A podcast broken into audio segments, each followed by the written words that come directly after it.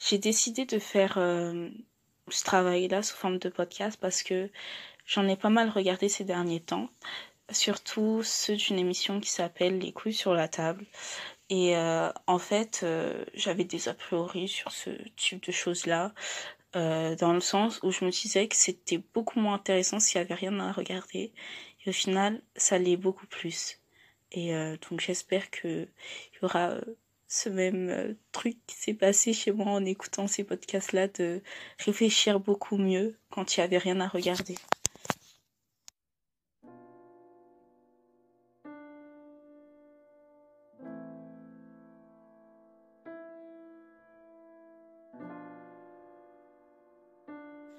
Lorsque notre professeur d'histoire géo, Monsieur Poncet, nous a proposé de faire ce qu'on voulait, tant que ça touchait à l'EMC, ça m'a plu.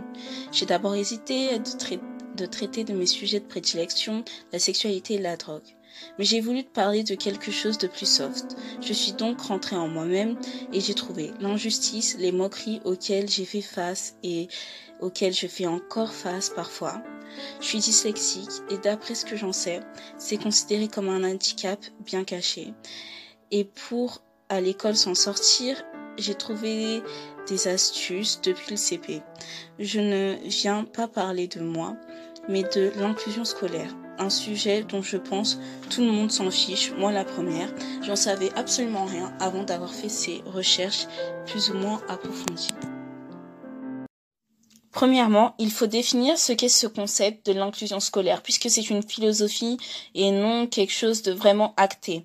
Euh, donc une philosophie, c'est complexe et ça a une partie théorique et une partie pratique. Mais pour cela, ce serait bien de s'intéresser à comment avant, euh, donc quand je dis avant, c'est avant euh, 1851, les personnes porteurs d'un handicap étaient traitées. Donc avant 1951, les personnes étaient exclues du système euh, mis à l'écart. Ensuite, après 1851, les personnes étaient toujours exclues euh, du système, séparées et regroupées. À partir de 1987, elles sont intégrées dans le système, mais toujours séparées et donc elles restent entre elles. Et à partir de 2011, ce qui a essayé de se faire, c'est l'inclusion scolaire, ce dont je vais parler. Euh, donc, c'est-à-dire que les personnes sont dans le système et dispatchées dans le système. Ce que je dis, ce que je décris est aussi vrai pour euh, ce qui est de euh, l'insertion sociale, de l'inclusion sociale des personnes porteurs d'handicap, donc dans la vie sociale, dans le monde du travail. Donc, bien sûr, tout ce que je décris, ce sont c'est de la théorie, surtout sur l'inclusion scolaire mais c'est aussi euh, une manière pédagogique puisqu'on est dans le scolaire donc la la partie pédagogique va être très importante euh, pour euh, ce, ce sujet-là. Donc c'est aussi une méthode de valorisation de la personne en situation de handicap et de la mettre en sécurité dans un, un environnement qui peut lui paraître hostile par moment.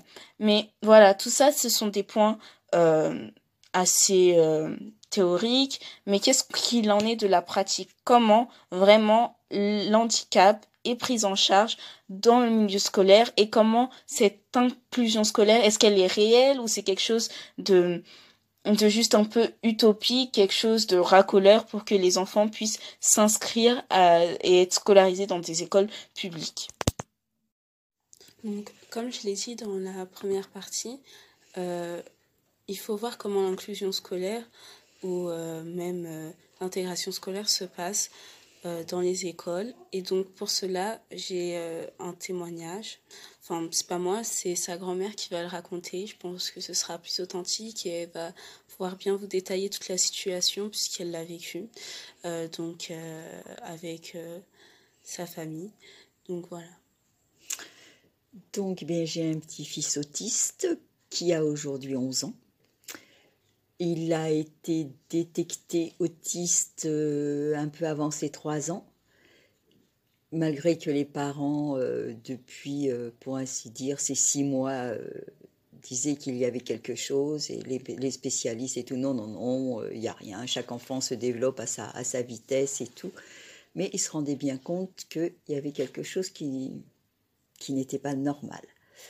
Donc, un peu avant les trois, ses trois ans, ou même, oui, un peu avant ses trois ans, et voilà, il y a eu des examens de fait, effectivement, il a été détecté autiste Asperger. Il était, donc, il allait être scolarisé avec une AVS. Donc, AVS, c'est. Une assistante de vie scolaire. Et, mais euh, ben, ça ne s'est pas très bien passé, puisqu'étant autiste, il ne le prenait pas tous les, matins, il le prenait que deux matins par semaine, avec une AVS qui était plutôt un casse-sauce qu'une euh, personne vraiment qui pouvait l'aider, comme malheureusement c'est souvent le cas. Hein. Je ne tire pas la, pierre sur les AVS, mais enfin ce sont souvent des cas sociaux, et comme elles n'ont aucune formation, à part les bonnes volontés qui peuvent s'en sortir, avec ce genre d'enfant, sinon elle n'y arrive pas. Voilà, ça c'est une chose que l'État français euh, prône mais qui ne sert à rien. Ensuite, euh, ben, l'école, euh, pour lui, c'est il faut qu'il pour un autiste, il faut vraiment qu'il y ait des rituels, il faut pas qu'il y ait trop de bruit dans une classe de 28 enfants, c'est juste impossible. Et donc ça s'est passé, ça se passait très très mal. Comme il était aussi souvent malade, il, il était ben, il n'allait pas à l'école régulièrement, il y avait des semaines entières où il n'y allait pas, donc c'était très très difficile pour eux, de plus en plus pour lui, de plus en plus angoissant. Et, euh, euh, comment cette angoisse se manifestait euh Eh bien, il en arrivait à, en rentrant de l'école à se taper la tête contre les murs en disant j'en peux plus, j'en peux plus, j'en peux plus. Et ça c'était vers quel âge? Ben il avait trois ans. Il est du mois de décembre, donc il avait un peu plus de trois, ouais, trois ans à peine. Donc voilà, donc quand une mère euh, voit son enfant euh, se taper la tête contre les murs en souffrance, elle ne peut pas accepter ça. Donc ils ont quand même persisté, ils ont essayé d'embaucher une AVS. Mais comme il n'était pas toujours présent, euh, ben voilà, deux, demi deux matinées par semaine, et vu ses problèmes de santé, il n'était pas non plus toujours présent, donc ça se passait guère mieux, même si là la personne était compétente. Donc euh, après, mes enfants ont essayé l'IME, l'IME, l'Institut médico-éducatif. Euh, comme il était avec des enfants qui étaient plus atteints que lui, il n'y avait aucun progrès. Au contraire, il régressait. Donc ils ont stoppé. Ensuite, ils sont allés dans diverses associations. Euh, là, bien sûr, de bonne volonté, mais euh, voilà, ça ne lui correspondait pas. Il faut savoir qu'il y a presque autant de cas d'autisme que d'autistes en réalité. Donc, euh, il est très difficile de, de faire ce qu'il faut vraiment pour l'enfant, pour le bien-être de l'enfant surtout, pour le sociabiliser. C'est-à-dire que chaque autiste, même si on les range dans des cases Asperger et tout ça, c'est vraiment un suivi individualisé qu'il faut pour un autiste. Ah oui, oui. C'est pas quelque chose que. Non, on peut pas l'improviser. C'est pas possible. Et en plus, il faut bien préciser qu'enfin, lui, mon petit-fils, on ne pouvait pas le toucher. Il ne supportait pas le contact des humains, c'est-à-dire. Euh, euh, même moi, sa grand-mère, j'avais pas le droit de, le toucher. En fait, c'était tout de suite difficile. Donc, euh, quand ils sont en stress, ils deviennent, ils devenaient, ils se mettaient à hurler. Donc, il devenait même violent pour lui-même. Et comment l'arrêter si on ne peut pas le, prendre dans ses bras. Quoi. Donc c'était vraiment très très très difficile.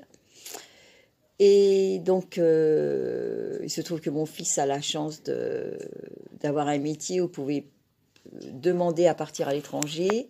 Il a fait, il s'est donné corps et âme à son boulot et ils sont partis il y a quatre ans maintenant aux États-Unis, à Washington euh, DC. Et là, il a été pris une première année euh, en institut spécialisé, où il y est allé tout de suite en tant que pour jouer, puisqu'il ne connaissait pas la langue. Donc euh, ces instituts-là, ils, n'existent pas en France? Non, ce genre de, choses, de, de lieu, ça n'existe pas en France. Il euh, faut que je précise quand même que si avant, ils ont, du coup, ils faisaient l'école à la maison. Ma belle-fille faisait l'école à la maison, aidée par une psychologue une demi-journée par semaine et par une euh, éducatrice spécialiste à bas deux euh, demi-journées par semaine. Et le reste du temps, euh, c'est ma belle-fille qui faisait la glace. Les demi-journées, les... c'était euh, combien d'heures environ? Trois heures à chaque fois. Donc il avait neuf heures par des personnes spécialisées. Et sinon, chaque demi-journée était faite par ma belle-fille. Et quand il est arrivé aux États-Unis, il savait lire. Donc c'est ces personnes de l'extérieur, elles étaient rémunérées par vos... Par mes enfants, oui, oui. Oui, oui. À leur, à leur charge, tout à leur charge. Alors c'est pas la petite, euh, la petite pension pour handicap euh, qui, qui mène loin. Et déjà pour l'avoir il faut se battre corps et âme pour arriver à l'avoir. Donc c'est très très difficile. Même s'il la prenait chaque année, mais c'était souvent euh, voilà un combat pénible. Et c'est un combat pour aller en cours. Donc il y allait même plus. Et c'était aussi un combat pour euh, prouver que son enfant est handicapé alors que... Oui, mais en fait, euh, bien, c'est tout, quoi. C'est le laxisme, euh, un laxisme. Oui, oui, on va faire, on va faire, mais personne ne prend en compte ben, la détresse des parents. Moi, je dis que avoir un enfant comme ça, il y a maltraitance à parents et à enfants.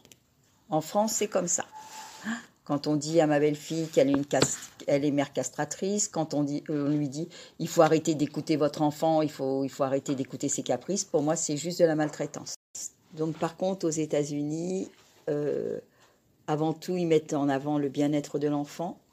Ils ne veulent jamais le mettre en détresse, donc c'est pour ça qu'il y allait juste quelques heures au début euh, par jour pour jouer, pour apprendre la langue, parce que ben, du coup c'était la langue anglaise. Et, petit à petit, il a pu participer à des ateliers, c'est-à-dire que tous les, les, tous les ateliers se font dans un, comme dans un gymnase. Il y a des claustras qui les séparent des autres enfants, mais ils sont quand même dans le bruit ambiant. Et toute la journée, enfin toutes les demi-heures environ, il y a euh, psychologues, orthophonistes, euh, animateurs, euh, éducateurs qui passent pour leur faire faire des, des, années, des ateliers ou, ou les choses médicales. Et du coup, ça l'a fait énormément progresser. Euh, il y a juste un exemple, leur, euh, pour manger, un, autiste est souvent très, très difficile pour manger. Donc, ils mangent toujours la même chose, ils ne veulent rien découvrir. Et là, on leur apprend à manger de tout et à, et à sélectionner ce qui est bon pour la santé. Donc, c'est eux qui choisissent leur repas, ils le préparent avec un, aide, avec un éducateur et ensuite ils invitent un membre de la famille à manger avec eux. Donc voilà, ça les valorise et ça, lui a, ça l'a vraiment métamorphosé. Et, en, et tous les samedis matins, il y avait aussi une la matinée euh, de sport, mais pour les fratries la famille. Donc tout le monde était réuni et pouvait faire n'importe quel sport. Entre autres, mon petit-fils a fait de l'escalade. Il a préféré de la trottinette, entre autres, dans les choses un peu délicates c'est pas grave, c'est pas là. Et donc euh, voilà, ça c'est encore une euh, encore un, plus. Ensuite, il y a eu euh, au mois de juin, début juin, ils ont l'institut a décidé de les qu'ils pouvaient intégrer l'école normale. Donc les parents ont eu très très peur, vu les expériences scolaires qu'ils avaient eues en France. Mais donc il a intégré l'école en CE2 pas de retard pour les États-Unis du fait que aux États-Unis on reprend l'école euh, primaire qu'un an plus tard par rapport à la France. Et là, tout s'est très très bien passé. Il a été à l'école sans AVS. Aujourd'hui, il est en CM2. Et voilà, ça se passe très très bien. Lorsque je suis allée le, le voir, euh, lorsque je suis allée les voir, mon petit-fils que je n'avais pas le droit d'embrasser, ou alors il me regardait en disant un bisou, un. Mais vraiment, euh, là, c'est lui-même tout seul qui m'a pris dans ses bras et qui m'a dit bonjour et qui m'a embrassé. Donc, euh, aujourd'hui, il est sociabilisé. Il est bien, alors c'est sûr qu'il est souvent plus speed que les autres, c'est sûr qu'il est plus têtu que les autres, euh, beaucoup plus sensible que les autres enfants, mais c'est une scolarité normale, c'est un enfant épanoui, souriant, qui va vers les autres. Donc voilà, je ne sais pas pourquoi est-ce que la France n'est pas capable de faire ce que fait les États-Unis. Et euh, dans cette école, donc l'école euh, normale, euh, est-ce que par rapport à l'inclusion scolaire, donc on dit qu'il y a le personnel mis à disposition, est-ce que c'était le cas là-bas? Là-bas, c'est-à-dire que ben déjà la classe en CE2, ils étaient 22, il y avait 22 élèves ils fonctionnent beaucoup par demi-groupe, donc ils se retrouvaient souvent qu'à 11 élèves par classe. C'est-à-dire pour les enseignements euh, principaux, c'était qu'ils étaient en moitié de classe. Euh, là-bas, il y a pour chaque école, il y a infirmière, il y a secrétaire, il y a le directeur n'est là que pour la direction. Voilà, donc il y a vraiment du personnel autour pour euh, pour le bien-être des enfants. Et mm. c'est une école gratuite, c'est quand même aussi une école gratuite, comme ici. Donc, quand je parlais euh, du personnage, je dirais ce qu'il y avait euh, orthophoniste et tout ça? Non, ça c'était en extérieur, mais il n'en a plus eu besoin. D'accord. C'était terminé. Son, son, passage à l'institut a suffi à vraiment le mettre euh, dans de bonnes conditions, à parler normalement. Et donc, du coup, aujourd'hui, il est bilingue. donc là, il n'y a plus de problème d'aller chez orthophoniste, la psychologue et tout ça? Non, non.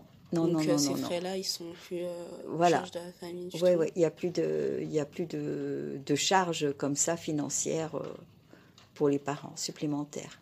Et j'imagine aussi, comme début vous l'avez dit, votre belle-fille, c'est elle qui s'occupait de tout ça. Donc j'imagine qu'il n'y avait pas vraiment de temps pour elle maintenant. Du tout. Et avec un petit frère qui a deux ans de moins, donc il n'y avait aucun temps pour elle. Et des nuits aussi, des nuits blanches. C'est-à-dire que chaque, chaque nuit, c'était un coup ma belle-fille, un coup mon fils qui dormait auprès de lui, parce qu'un autiste ne dort pour ainsi dire pas de la nuit. Donc, euh, pour qu'il y en ait un des deux qui arrive à tenir une journée sur deux, et eh bien, euh, voilà comment ça se passait. Donc, euh, l'école, ça a vraiment un impact, pas que sur l'enfant, mais aussi sur la sphère familiale privée. Total. Et, euh, et, donc ce changement ben, de l'école qui est plus, plus comment dire, euh, ben, qui s'adapte en fait aux, problèmes mm. de l'enfant, ça, ça a changé beaucoup de choses, je pense. Ben, totalement. Euh, il a pris confiance en lui. C'est très très important. voilà, il est, lui maintenant, il se sent un enfant comme les autres, quoi. Mm. Et quand il parle, quand j'avais été le voir aux États-Unis et quand il parlait de lorsqu'il était en France, et il disait Ah, bah, du temps où j'étais un idiot. Donc ça veut bien dire ce que ça veut dire. Hein ce ne sont pas des enfants qui sont bêtes, ce sont des enfants intelligents. Donc euh, voilà. Pour moi, c'est juste de la maltraitance en France. Point. Et pour me faire changer d'avis, il faudra qu'ils en fassent. Ben, merci, ça a été très intéressant. Et euh, ben, J'espère qu'il continuera et faire. Suite au prochain numéro, l'entrée en sixième, mais en France. Ah, c'est un autre monde, je pense. Voilà, on va voir. Merci beaucoup. Bonjour et bienvenue à toutes et à tous dans le deuxième épisode de J'ai pas de nom qui s'inscrit dans la série de l'inclusion scolaire. Donc aujourd'hui nous allons parler d'un sujet un peu épineux, ce sont les parents qui ne s'investissent pas dans la vie euh, scolaire de leurs enfants, puisque dans l'épisode 1, nous avons vu des parents qui s'investissaient, donc qui ont investi du temps, de l'argent et euh, de même en fait dans la vie scolaire de leur enfant pour que leur enfant puisse avoir euh, puisse accéder en fait avoir les mêmes chances que les autres de réussir dans la vie scolaire et aussi dans la vie de tous les jours. Donc pour ce faire, aujourd'hui il n'y aura pas d'interview. Je vais parler de moi, donc euh, ce sera vraiment un épisode euh, assez centré sur, euh, pas nécessairement sur moi-même, mais moi je le vois comme ça. donc je vais vous faire part de mon expérience. Donc comme je l'ai dit dans l'épisode 1, je suis dyslexique. Et donc je vais vous parler un peu de toutes mes péripéties jusqu'à arriver aujourd'hui, je suis en classe en première. Et donc voilà. Alors, juste avant de commencer, c'est vraiment pas une vidéo pour descendre mes parents. Euh, c'est pas quelque chose qui s'apprend, il n'y a pas d'école, il n'y a pas de formation, et je sais que c'est compliqué, mais euh, voilà, euh, je dis juste la réalité, non, mais je dis juste les choses telles que je l'ai vécu, et je suppose qu'il y a beaucoup d'autres enfants, notamment dyslexiques, qui ont peut-être vécu leur scolarité comme moi. CP. Ensemble trop, juste, Delphine rencontre des difficultés pour entrer dans la lecture. Il faut persévérer et ne pas se décourager. Observation deuxième période. Ensemble passable, Cependant, Delphine a des difficultés à entrer dans la lecture. Elle a tendance à lire ou à écrire les mots en inversant les lettres. Beaucoup de volonté, il faut continuer ainsi. Vous l'aurez compris. C'est. Euh, c'est pas quelque chose qui s'apprend, il n'y a pas d'école, il n'y a pas de formation, et je sais que c'est compliqué, mais euh, voilà, euh, je dis juste la réalité la réalité non, mais je dis juste les choses telles que je l'ai vécu et je suppose qu'il y a beaucoup d'autres enfants, notamment dyslexiques, qui ont peut-être vécu leur scolarité comme moi. CP. Ensemble trop, juste, Delphine rencontre des difficultés pour entrer dans la lecture. Il faut persévérer et ne pas se décourager. Observation deuxième période. Ensemble passable, Cependant, Delphine a des difficultés à entrer dans la lecture. Elle a tendance à lire ou à écrire les mots en inversant les lettres. Beaucoup de volonté, il faut continuer ainsi.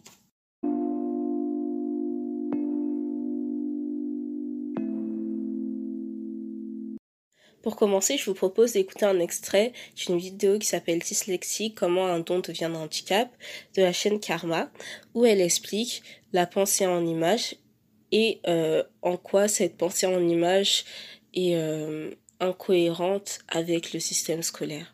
Trois quarts du temps, la dyslexie, c'est un handicap pour les individus. Et donc, je voulais partager avec vous pourquoi ce don devenait un handicap. Et en fait, ce que dit le bouquin et ce que disent maintenant de nombreuses recherches actuelles sur le sujet, c'est qu'il y a des effets négatifs de la dyslexie qui viennent complètement effacer les effets euh, positifs et qui viennent complètement euh, faire un blocage euh, sur la personne au niveau de l'apprentissage. Et en fait, ce déroulement-là, c'est vraiment dû à l'environnement dans lequel va grandir et va être la personne qui est dyslexique. Donc en gros, clairement, c'est euh, le système éducatif français pour nous et aussi les parents. Et en fait, le souci, c'est que le système éducatif, bien sûr, il marche pour la majorité des gens. Il a été fait pour la majorité des gens et pas pour la minorité.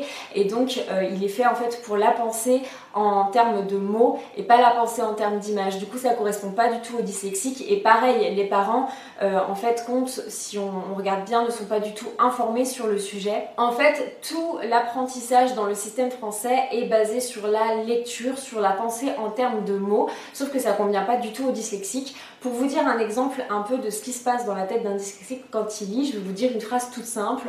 Euh, ce tableau vient de chez Maison du Monde. Donc ça, pour quelqu'un de normal, il n'a pas de souci pour lire cette phrase-ci. Elle est même très simple, mais pour un dyslexique, il va penser en termes d'image. Donc si on regarde bien et qu'on décortique la phrase, ce, euh, donc le premier mot de cette phrase, ce, il n'a pas du tout d'équivalent euh, de représentation mentale euh, en termes d'image. Donc en fait, pour le cerveau d'un dyslexique, ça n'a aucun sens. Tableau, là pour le coup, ça a un sens. Vient, euh, ça a aucun sens pour un dyslexique, pour le cerveau d'un dyslexique. De, ça a aucun sens encore. Chez, ça a aucun sens encore. Maison, ça a un sens. Du, ça a toujours pas de sens monde, ça a un sens. Donc autrement dit, dans une phrase qui est minuscule quand même pour une phrase française et qui a l'air très simple, il y a cinq mots que le cerveau du dyslexique ne peut pas se représenter. En fait, il continue ainsi. Vous l'aurez compris, mes bulletins, je ne suis pas une excellente élève ni une élève médiocre, mais je suis une bonne élève. Euh, qui passe dans la moyenne, qui, passe de, justesse en fait. Et euh, je l'ai toujours été jusqu'en seconde, mais euh, je raconterai la seconde beaucoup plus tard. Je vais commencer par le CP. Donc, faut savoir que dans cet épisode-là, je vais me baser sur mes souvenirs. Donc, c'est pas une science exacte. Euh, des souvenirs d'enfance, c'est compliqué. Donc voilà. Mais je me souviens d'une anecdote lorsque j'étais en, en CP. Donc là, on apprend à lire, à écrire des choses fabuleuses, hein, selon beaucoup de personnes.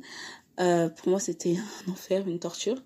Euh, donc, je me souviens que la maîtresse donnait un texte à lire et on avait 15, euh, 10 minutes pour le lire, chacun de son côté.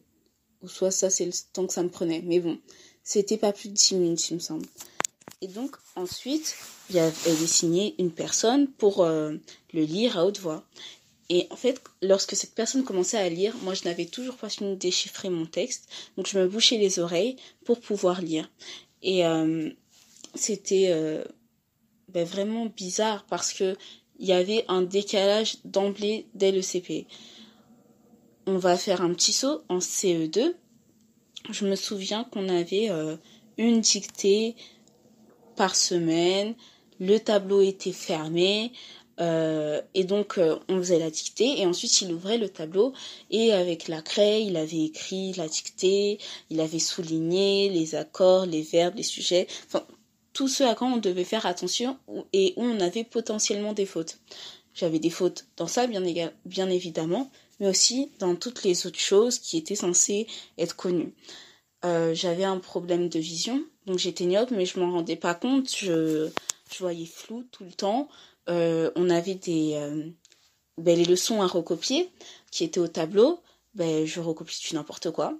Une fois que ce problème de vision a été réglé, ah ben encore une autre couche, ben la dyslexie revient. Non, euh, Delphine, c'est pas fini, puisque je voyais, mais sauf que je mélangeais les lettres. Donc c'était encore du n'importe quoi. Et donc je passais rien que recopier des mots, c'était compliqué. Donc par exemple, il y a quelque chose qu'on aime bien faire aux enfants, c'est euh, tu ne sais pas orthographier un mot, tu vas le recopier. Mais sauf que euh, voilà, euh, je le recopie, mais si je le recopie de travers, bon ben ça ne changera rien au fait que je ne sais pas orthographier ce mot-là. Voilà. Hein Et donc il y avait ça comme problème, mais je me souviens que ce professeur-là a dit à mes parents bon voilà, faut aller voir euh, l'opticien, enfin pas l'opticien mais euh, l'ophtalmologue pour aller chez l'opticien et il faut aussi aller voir l'orthophoniste. Je reviendrai sur l'orthophoniste euh, après mais cette année-là c'est l'année où aussi ont débuté les ateliers d'écriture. Donc pour moi c'est important d'en parler parce que je pense que c'est ce qui a fait en partie que j'ai mieux vécu ma dyslexie, même s'il n'y avait pas euh, mes parents derrière moi pour euh, m'emmener voir euh, un spécialiste, etc. Parce qu'en fait, ça m'a vraiment déculpabilisé de ne pas orthographier bien les mots, puisqu'en fait, c'était avec la bibliothécaire, donc à la bibliothèque de notre ville, qui était juste à côté de l'école. On venait, il me semble que c'était le vendredi après-midi, euh, en tout cas, c'était l'après-midi, le jour exactement, je ne sais plus. On s'asseyait. On pouvait s'asseoir n'importe où dans la bibliothèque. La bibliothèque était relativement petite, donc il n'y avait pas de problème pour euh, pouvoir aller euh, dans n'importe quel côté.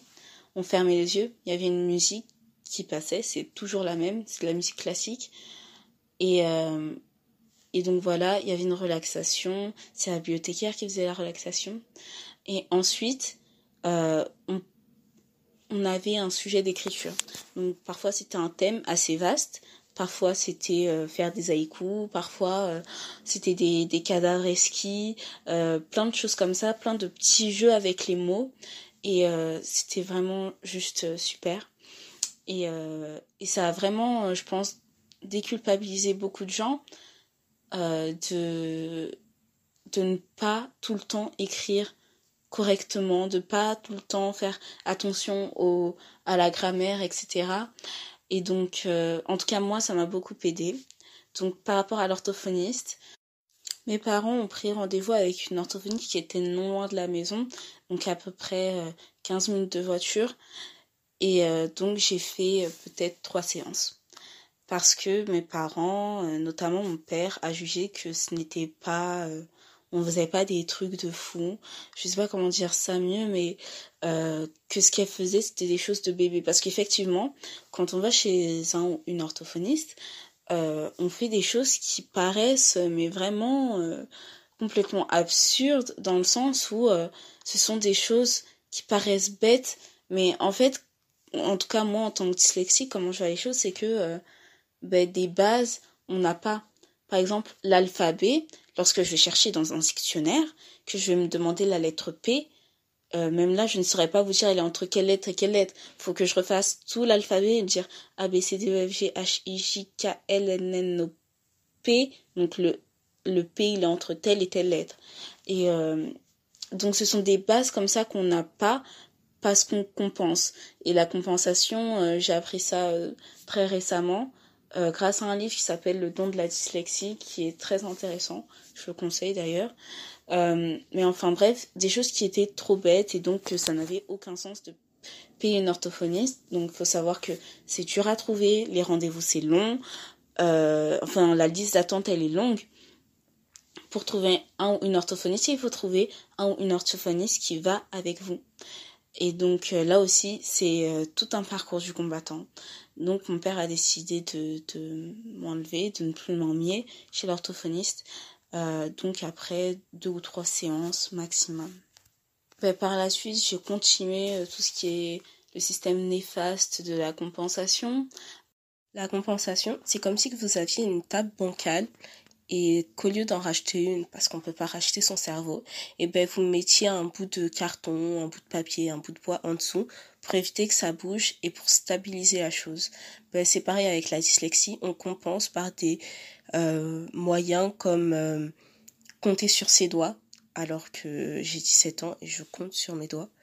Euh, encore parfois, c'est comme en fait plein de petites choses qui vont être naturelles pour d'autres, mais pour nous qui va encore être une difficulté et donc on compense par d'autres moyens. Je dis que c'est néfaste parce que selon moi ça ne résout en rien, ça ne résout pas totalement le problème et je pense que ben, c'est vrai que ça aide, mais ça nous aide pas totalement parce qu'on doit encore passer par d'autres détours pour pouvoir euh, arriver euh, au but en fait.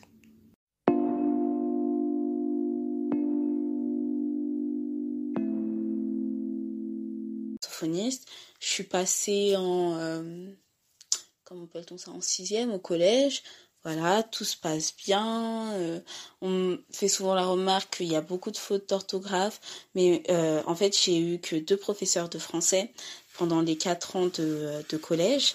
Donc euh, pendant trois ans, une prof de français qui était vraiment superbe et qui, je sais plus si elle l'avait dit ça à mes parents, mais qui m'avait dit moi, Delphine, il faut que tu ailles faire quelque chose pour ton orthographe parce que voilà, euh, tu as des capacités, mais l'orthographe, bon, voilà quoi. C'est l'école euh, telle qu'elle est, l'orthographe, ça compte pour beaucoup. Et euh, en troisième, je me souviens très clairement que mon professeur de français a dit à mon père, parce que c'était avec lui que j'étais chercher les bulletins, qu'il fallait travailler sur l'orthographe et qu'il fallait aussi aller voir un spécialiste, parce que malheureusement, la dyslexie, on pense que ça se que ça se soigne comme ça euh, et ben non, il reste toujours des choses et donc voilà. En dehors du système scolaire, il y a des choses en tant que dyslexique que par exemple, je sais que moi je n'ose pas faire, je ne sais pas si d'autres osent le faire, mais euh, écrire une lettre. Alors euh, j'aimais bien envoyer des cartes postales quand j'étais plus petite, quand j'étais en vacances, avant que j'ai un portable, les réseaux sociaux, etc. Et ben, pour envoyer une lettre, quand on est dyslexique, ou en tout cas quand on est moi, hein, euh, c'est faire un brouillon, faire corriger ce brouillon, refaire un deuxième brouillon pour être sûr que quand on réécrit, on ne fait pas de faute, et ensuite le faire euh, écrire sur la carte postale en question et l'envoyer. Donc ça passe par beaucoup d'étapes et ce sont des petites choses comme ça qu'on n'ose pas faire parce qu'on se dit la personne va voir que j'ai fait des fautes d'orthographe, ça va peut-être être dérangeant. Et donc ce sont des petites choses petites choses pardon du quotidien qu'on n'ose pas faire, écrire un petit mot à son camarade ou à sa camarade, on n'ose pas le faire non plus parce qu'on se dit oui mais peut-être que j'ai oublié un S alors que voilà c'est tout bête. Alors que il y a des gens ben ils vont pas l'oublier parce que c'est un automatisme alors que non euh, nous l'automatisme c'est écrire les choses et puis ensuite relire pour voir s'il y a pas de faute. Et encore quand tu te relis ben parfois euh, moi personnellement je vois pas où j'ai fait des fautes. Je peux oublier des mots en fait. J'oublie euh, j'ai commencé à voir que j'oubliais des mots, mais vraiment de manière accentuée euh, au lycée. Donc on va y venir à cette fameuse étape du lycée où j'ai vu que la dyslexie, la dysorthographie, c'était vraiment un problème en fait pour moi et que c'était vraiment un gros frein en fait dans une scolarité. Donc j'entre en seconde générale. Euh, au vu de mes résultats euh, de troisième, donc euh, j'avais des moyennes qui étaient tout à fait honorables, voilà. C'est troisième de vraies qualités littéraires qu'elle doit continuer d'exploiter pleinement tout en n'oubliant pas de remédier à quelques soucis d'ordre orthographique. Alors, je vais me concentrer essentiellement sur l'année de seconde parce que pour moi, c'est ce qui est vraiment un reflet des difficultés en fait et de la compensation qu'on n'arrive plus à faire en tant que dyslexique euh, quand on passe du collège au lycée et en l'occurrence dans le lycée général parce que euh, pour plein de choses que j'ai expliquées, détaillées au fur et à mesure. Alors pour commencer, euh, mon année de seconde, ça se résume par beaucoup de pleurs, du défaitisme et l'envie d'arrêter les cours, mais de manière définitive. Et quand je repense à ma classe de seconde, en fait, je me dis que c'était, on était 35 et que pour moi, c'était de l'élevage hors sol. C'était pas possible, en fait, de travailler comme ça. Et bon, ben, comme toujours, il y a ceux qui ont des prédispositions pour l'école euh, et son système tel qu'il est fait, donc qui vont s'en sortir, etc. Et euh, bon, ben moi, euh, je ne doutais de rien et je me suis dit ben, que je vais réussir moi aussi à m'en sortir. Ce qui n'a pas été le cas, mes petits calculs sur 2-3 points arrivés à 11, j'arrive à 9 de moyenne générale, difficilement. Donc on n'est absolument pas dans ce que j'avais idéalisé, dans ce que j'avais rêvé en fait. Parce que euh, voilà, comme tout le monde, je pense qu'on idéalisait un peu le lycée, euh, ça allait être trop bien, qu'on allait chanter dans la cour en se tenant la main. Non, non, ce n'est pas ça du tout. Et euh, ben moi, je me suis rendu compte que ça allait pas être possible parce que comme j'ai... En fait, je parlais avec une dame qui est dyslexique aussi, qui est maintenant... Est, âgée, non, mais euh, voilà, c'est une grande personne, une personne adulte. Et euh, elle me disait, euh, nous les dyslexiques, on est des hyper concentrés. Parce que l'effort que ça nous demande, nous, pour lire ou pour bon écrire ça va mais c'est plutôt la relecture retrouver les fautes bon ça c'est quelque chose que je, je travaille dessus mais j'y arrive pas encore bien mais on est des hyper concentrés et donc, euh, la concentration, c'est fatigant. Aller à l'école, c'est fatigant, en fait, parce qu'on est là, on a euh, 10 professeurs dans la journée, on doit être euh, au taquet pour les 10. Et, euh, et chacun, quand on passe du collège au lycée, on travaille deux fois plus. Donc, voilà, un calcul tout simple. On commence à travailler deux fois plus quand on est en primaire, au collège, au lycée les deux fois plus que les gens euh, ajoutent en fait à leur travail quotidien, ben, pour nous ça fait un quatre fois plus. Pour moi ça fait un quatre fois plus qui n'était pas possible à tenir.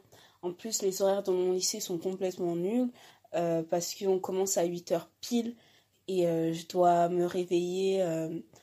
en fait c'est assez compliqué mais je dois vraiment être réveillée tôt pour aller prendre mon bus et pour arriver à l'heure. Donc moi, concrètement, les cours de 8 heures, souvent, ben, j'étais fatiguée, j'avais travaillé tard le soir, donc je restais dormir. Euh, parce que je me réveillais tout simplement pas. Ou sinon, bon, ben, euh, voilà, hein, le cours de 8 à 9, euh, c'était la continuité de ma nuit. Et donc, c'était vraiment pas possible pour moi de tenir le rythme du lycée et l'exigence que ça demandait. Donc, après, ma prof d'allemand, euh, c'était la même que j'avais au, collège, mais elle a tout de suite repéré, euh, Delphine, va voir une orthophoniste. Donc là, euh, effectivement, ça a aussi alarmé mes parents du fait que, bon, voilà, j'ai toujours été une assez bonne élève quand même, et que là, je tombe à neuf, et que j'arrive pas à me relever. Et, et donc, c'était vraiment compliqué pour moi parce que on passe d'un de moyenne plutôt pas mal à des moyennes qui pour moi euh, étaient juste impensables dans ma vie de, faire des, des, notes comme ça.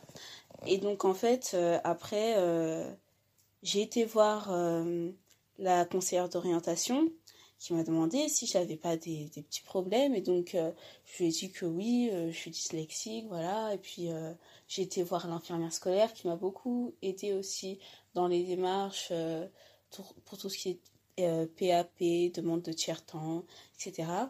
Et euh, donc, euh, après, moi, de mon côté, j'ai fait les démarches pour... parce que quand on fait cette demande-là, il faut un bilan orthophonique. Et donc, je, je, doute que mes parents avaient gardé ce bilan-là. Et il datait quand même, parce que de la primaire, CE2, bon, il fallait refaire un autre. Et donc, de là, j'ai commencé à faire plein de recherches, page jaune, tout ce que vous voulez en fait pour trouver une orthophoniste. Donc comme je l'ai dit précédemment, liste d'attente horrible ou sinon c'était trop loin. Euh, au final, j'ai eu une orthophoniste à Paris, mais bon, euh, voilà, c'est Paris, le RER e et tout ça, c'était vraiment pas avantageux pour moi et ça me fatiguait encore plus. Euh, et, donc après, j'en ai trouvé une juste à côté de mon lycée, mais c'était un miracle pour moi et vraiment cette orthophoniste-là est très bien. Et donc voilà. Mais ce que je veux dire au travers de tout, de, mon parcours scolaire, c'est que je pense que les choses auraient été différentes si j'avais aussi eu des, des, parents derrière moi. Parce que, voilà, euh, je dis que je fais allemand, mais il faut savoir que euh, j'ai beaucoup réfléchi avant de prendre une deuxième langue. Alors moi, ma deuxième langue, euh, au départ, je voulais pas prendre allemand parce que j'avais regardé, j'avais été sur des forums, des sites et tout ça sur Internet. Et c'était qui tout double, en fait? Il y avait des gens dont les parents... donc en fait, c'était des parents surtout qui parlaient pour leurs enfants. Et donc, euh, c'était moi l'enfant euh, du jour de mes 11 euh, ans. J'allais chercher les informations pour savoir quelle langue j'allais prendre pour l'an prochain. Et j'étais là, je regardais, et puis il y en a qui disaient alors là, ça l'a pas du tout aidé, mais là, ça l'a complètement aidé. Et moi, l'allemand, c'était esthétiquement parlant, ça me plaisait pas. Donc, je voulais prendre l'espagnol. ben, mes parents se sont dit non, on va mettre espagnol, euh, en allemand, pardon, parce que euh, ça lui donnera un avantage dans la vie, mais sans prendre en compte la dyslexie. Euh, et donc, bon, clairement, c'est pas un avantage pour moi, je trouve. Enfin bref, des parents, je pense, qui sont derrière nous, qui nous aident dans nos démarches, c'est plus facile parce que moi, je faisais les démarches pour trouver une, une orthophoniste, je faisais des démarches, j'ai regardé plein de vidéos, lu plein de trucs à chaque fois qu'il y a des nouveaux trucs sur la dyslexie pour essayer de comprendre en fait le problème que j'avais. Et euh, ben, j'étais seule à vouloir comprendre ce que j'avais, en tout cas au sein de ma famille. Et euh, c'est vrai que quand on est aidé, épaulé par ses parents, je pense que c'est une grande aide. Parce que je voyais des reportages, euh, des parents qui disaient alors oui, on a été voir tel euh, spécialiste, donc on a été aménager ça avec la maîtresse, parce que souvent ça se commençait en fait dès le départ, dès la primaire, à essayer de trouver des solutions pour le futur de l'enfant. Et là, je me retrouvais seule à essayer de trouver